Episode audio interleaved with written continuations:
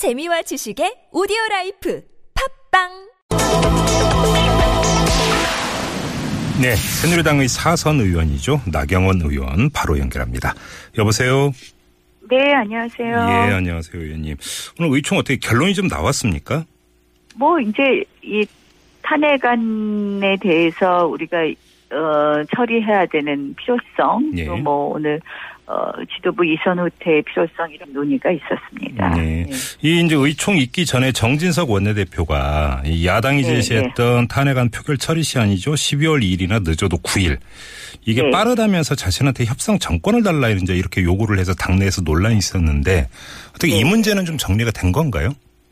예, 이 부분에 대해서는 많은 의원들께서 이의를 좀 제기했고요. 예. 왜냐하면 이제 이것이 좀 정진석 원내대표 말씀이 앞뒤가 좀 안 맞았었어요. 네. 뭐 너무 헌재에서 빨리 할 수도 있고 또 너무 헌재에서 늦게 할 수도 있고 음. 뭐 이제 헌재가 뭐 재판을 이유로 해서 너무 늦게 할 수도 있고 뭐 이렇기 때문에 예예. 라고 이야기하면서 이제 정권을 달라고 하니 네. 마치 이렇게 탄핵을 회피하는 것처럼 새누리당은 음. 탄핵을 거부하는 것처럼 보였기 때문에 예예. 의원들께서 이의 제기를 했고요. 예.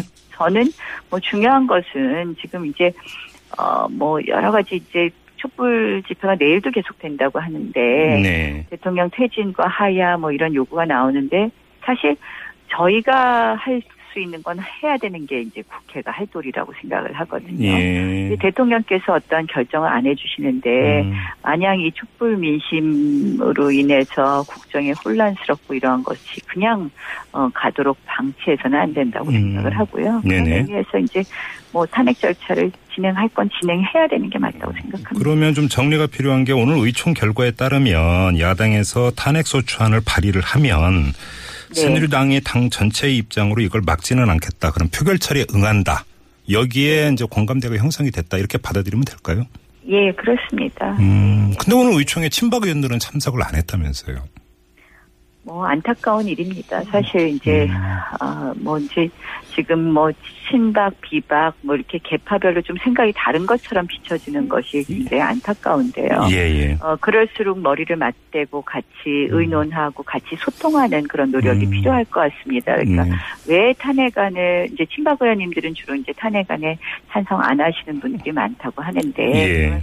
왜 탄핵안을 우리가 찬성하는 것이 맞는지 음. 야당이 탄핵안을 발의했을 때 뭐 전부 당론으로 모두 일사불란하게 찬성하지는 않더라도 예. 헌법적 양심에 따라서 개개인의 음. 의원들이 판단하는 것이 맞다고 생각하는지에 관한 음. 서로의 의견을 교환하는 게 중요할 텐데요. 네네. 그러한 어, 원천적으로 이렇게 봉쇄된 부분, 그러니까 원천적으로 이것이 이루어지지 않은 부분이 안타깝다고 생각을 하고요. 네네. 뭐 사실.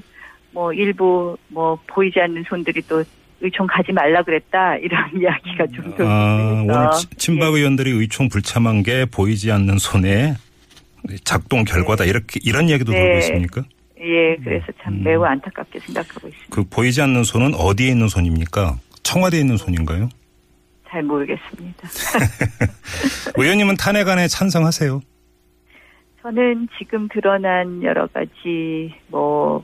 뭐 사실들에 비추어 보면 네. 요건을 충족한다고 생각을 하고요. 예. 야당이 탄핵안을 만들겠다고 하는데 네. 어, 뭐 그런 탄핵안을 좀 봐야 되겠지만 지금까지 드러난 사실만으로도 네. 어, 탄핵안에 찬성 어, 할 수 있다고 생각합니다. 그러면 야당이 이제 그 야삼당이 탄핵안 탄핵소추안 단일안 만들기로 어제 합의를 보지 않았습니까? 그래서 이제 발의 단계에서 서명을 요청을 하면 서명도 하실 계획이세요? 저는 뭐 적극적으로 서명을 한다기보다는 예. 어 뭐 저 그 국회 본회의장에서 표결에 네. 참여하겠습니다. 음. 근데 좀 어떤 그 다른 동료 의원들의 그 분위기는 어때요? 김무성 전 대표 같은 경우는 탄핵에 찬성하는 의원들이 한 사십여 명은 된다 이렇게 이야기를 했었는데 의원님도 그렇게 파악하세요? 어 제가 보기에는. 어, 실제 표결에 들어갔을 때 한 사십여 명은 찬성하실 거로 봅니다. 음. 그런데 뭐 지금 현재 당장 이름을 드러내도 좋다 하는 음. 분들은 그만큼까지는 안 되는 것이고요. 아, 예. 예, 탄핵안에 뭐 새누리당 내에서도 찬성하시는 분들이 한 사십여 명은 되신다고 음. 봅니다. 그래요. 알겠습니다. 좀 다른 문제를 좀 여쭤봐야 되는데요. 그 이 탄핵안 처리와 이 개헌 추진을 연기하, 연기해야 되는 것 아니냐 이런 주장도 나오고 있어요. 의원님은 어떤 의견이세요? 네. 저는 뭐 그럴 수 있으면 가장 어, 좋다고 생각을 합니다. 사실 이제 어, 그래서 개헌특위를 구성하는 걸 좀 어, 어, 빨리 탄핵안 네. 처리와 함께 같이 음. 이루어졌으면 하는 것이 바람이고요. 네네. 왜냐하면 지금 어, 이 국민적 마음이 네. 어, 지금 현 대통령의 퇴진이라는 그런 어, 국민적 요구도 있지만 또 하나의 요구는 미래의 새로운 권력이 또다시 이러한 어, 제왕적 대통령이 되어서는 안 되지 않느냐 하는 음. 어, 민심의 흐름이 네. 있다고 생각을 합니다. 예, 예. 그러한 것을 담아내기 위해서는 저는 권력구조의 개편이 필요하다고 생각을 하고요. 그래서 개헌 뭐 권력구조 개편만 한다면 야. 저는 충분히 그동안 논의가 많이 있기 때 많이 있었기 때문에 네. 정말 두 달 안에도 할 수 있다고 생각을 하거든요. 지금 의원님께서 말씀하신 바로 그 부분인데요. 이 개헌이라고 하는 게 이제 그 두 개의 결이 있을 수 있잖아요. 권력 구조만 손대는 원포인트 개헌으로 갈 수도 있고, 뭐 기본권 문제라든지 전반적으로 손을 보는 이제 포괄 개헌도 있을 수가 있는데, 그러면 현실적으로 만약 개헌이 추진이 된다면 권력 구조만 손대는 개헌으로 한정이 될 수밖에 없다. 이렇게 보시는 거예요?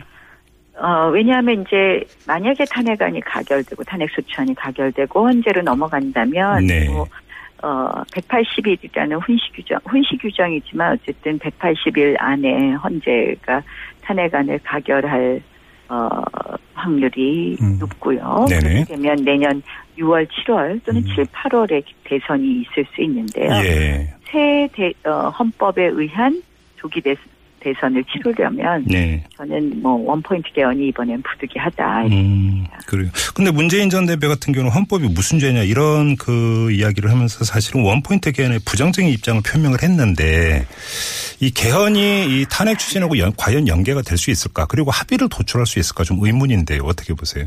그러니까 이제 탄핵안은 뭐 국회에서 이미 이제 뭐 결을 의결을 하는 거고요. 예, 예. 그 이후에 이제 개헌특위 구성을 해서 개헌을 논의하는 건데요. 예. 개헌 논의의 가장 큰 걸림돌은 유력한 야당 대선 주자들입니다. 그래요? 사실. 음. 네, 이제 야당 대선 주자들이 정치적 세법, 셈법으로 네. 이것을 거부한다면 예. 사실은 이건 정말 역사적으로 우리에게 어, 부여한 소명 음, 음. 또 어떻게 보면 참 어, 저희가 이런 어, 큰 어려움을 겪었을 때 이 어려움을 긍정적 에너지를 승화시키고 네. 좀 미래지향적으로 대한민국 나갈 수 있는 방향을 어, 만들어가고 틀을 만들어가는 게 중요하다고 생각을 하는데요. 예, 예. 그러한 어, 염원을 저버리는 거라고 생각을 해서 예. 사실은 이제 참 안타깝다고 생각을 하고요. 그래서 음. 유력 야당 대선 주자들의 좀 긍정적인 어, 어떤 입장이 있었으면 하는 게 저는. 그런데 이게 그 유력 야당 주자들로만 한정이 돼서 이야기가 돼야 되는 문제일까요? 그러니까 새누리당 안에서 범보수 진영 안에서는 그러면 개헌의 필요성에 대해서 모두 공감이 이루어졌다고 봐야 되는 겁니까? 저는 뭐 상당 부분 공감이 이루어졌다고 생각을 합니다. 네. 특히 이제 국회 내에서 지금 개헌하자는 의원들의 우리가 지금 개헌 어, 특기를 만들자 뭐 이런 그때 저희가 서명을 받았나요? 뭐 예. 하여간에 그런 하여간 개헌을 주장하는 의원들의 모임이 음. 이백 명 가까이 서명 서명했습니다. 예, 예. 그래서 사실상 개헌에 대해서는 국회 내에 어느 정도 컨센서스가 다 이루어졌다고 보거든요. 음. 그래서 저는 뭐 어. 결국 대선 주자들이 내려놓는 것이 가장 중요하다고 생각합니다. 그런데 다시 한 번만 확인할게요. 여기서 연계 입장이 중요한 것 같은데 국회 내 개헌특위 구성을 조건으로 탄핵안 의결 처리. 만약에 이런 조건으로 거는 거에 대해서도 동의하신다는 말씀이세요? 저는 뭐 가장 뭐 개헌특위 구성과 탄핵안이 동시에 이루어지면 가장 바람직하다고 생각을 하는데요. 예, 예. 그걸 연계하자 뭐 이런 음. 이야기를 새누리당이 먼저 했을 경우에 예, 예. 어, 실질적으로 이제 또 오해받을 수 있는 부분이 있기 때문에 네네. 좀 조심스러운 아, 부분이 있습니다. 연계 입장까지는 아니다 이런 말씀이시네요. 네. 그런데 예. 뭐 저희가 이제 일전에 남재희 전 노동부 장관하고 인터뷰를 했고 이분을 비롯한 여러분이 지금 이 국면에서 개헌을 이야기하는 것 자체가 이제 비유적으로 불난 집에서 방 구워 먹는 것과 같다 이런 식으로도 비판을 했고요. 정말로 개헌을 할 거면 기본권 이런 것들로 손대는 포괄 개헌으로 가야 되는 것 아니냐 이런 의견도 있었습니다. 이 점은 근데 현실적으로 어렵다고 보시는 거예요? 그렇죠. 내년 대선이 개헌 어, 새 헌법에 의해서 대선이 치러지려면 예. 기본권 조항까지 지금 이번에 한꺼번에 음. 어렵다고 봅니다. 알겠습니다. 지금 그리고 김무성 전 대표 같은 경우는 정계 개편 추진 의사를 아주 적극적으로 밝히고 있는데 의원님은 어떤 생각이세요? 저는 뭐 지금 당장 정계 개편을 얘기할 때는 아니라고 생각을 합니다. 네. 그래서 일단 이제 뭐 정말 합리적이고 뭐 건전한 보수 세력들이 좀 어 이렇게 어 다시 기댈 수 있는 네. 그런 이제 정당의 틀을 만드는 것이 중요하다고 생각을 하고요. 예. 일단 새누리당 어 해체 수, 수준의 재창당이 음. 필요하다고 생각합니다. 그러면 정계 개편 이전에 이전부터 좀 여쭤봤어야 될 것 같은데 아주 대놓고 한번 여쭤보겠습니다. 비박과 친박이 계속 그 같은 당에서 같이 갈 수 있다고 생각하세요? 더 노력해 보겠습니다. 저는 그러나 일부 책임 있는 진박들은 이선후퇴 해야 된다고 생각합니다. 이선후퇴요? 이선후퇴는 어떤 네. 뜻입니까? 뭐 당에 이렇게 당을 좌지우지하려는. 그러면 당직을 맡지 말라 이런 뜻입니까? 뭐 이제 좀 어떻게 보면 저는 어, 당을 좀 떠나주시는 것도 아, 나가달라 아닌가 이렇게 생각합니다. 네, 근데 문제는 이제 친박은 당을 나갈 생각이 없으니까 여쭤보는 건데 그러면 비박이 나가는 겁니까? 일부 책임 있는 분들이 나가시는 게 맞다고 생각합니다. 그런데 네.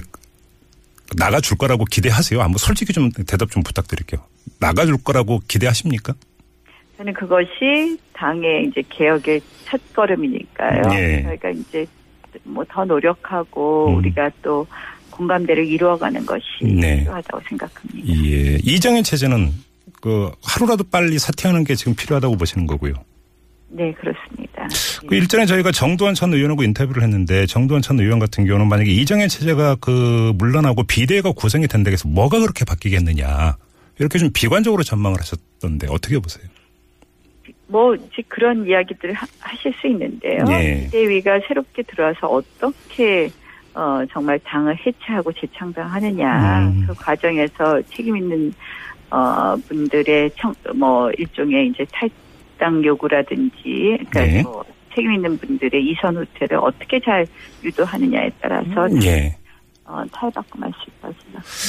마지막으로 이거 하나만 여쭤보고 마무리할게요. 판사 출신이잖아요. 이 이제 헌법재판소에 만약에 탄핵 심판이 들어갔을 때 이제 어떤 전망을 하는 사람이 있냐면 이제 최순실, 안종범, 정우성 이런 사람들에 대한 재판이 진행이 될 텐데 헌법재판소가 이 재판 결과를 봐야겠다고 하면서 탄핵 심판을 정지시킬 수도 있다. 이런 전망을 내놓고 네. 있는데 어떻게 보세요? 그게 이제 뭐 법의 오십일 조에 이제 그런 규정이 있어요. 예. 재판 결과 재판 결과 때까지 이제 어, 그 판결 때까지 정지할 수 있다고 하는데요. 예. 어 이건 뭐 할 수 있다라는 규정에 불과하고 음. 그리고 사실은 이제 구속된 피고인들이기 때문에 구속 기소일로부터 육 개월 안에는 재판 그렇죠. 예. 심판결이 나와야 되거든요. 예예. 그렇게 따지면 이렇든 저렇든 간에 헌법재판소가 아무리 정지를 하더라도 예. 내년 뭐 오월 전에 일심 판결이 나올 것이고 예. 그렇다면 이제 유월 정도에는 결정을 할 것이다. 그래서 음. 저는 뭐 저희 조기 대선 하면 한 내년 칠, 팔월에 하면은 가장 뭐, 음. 뭐 그러면 이렇게 좀 정리가 되지 않을까 이렇게 생각합니다. 의원님께서는 그러니까 훈시 규정인 백팔십 일을 꽉 채울 가능성이 있다고 전망하시는 거네요.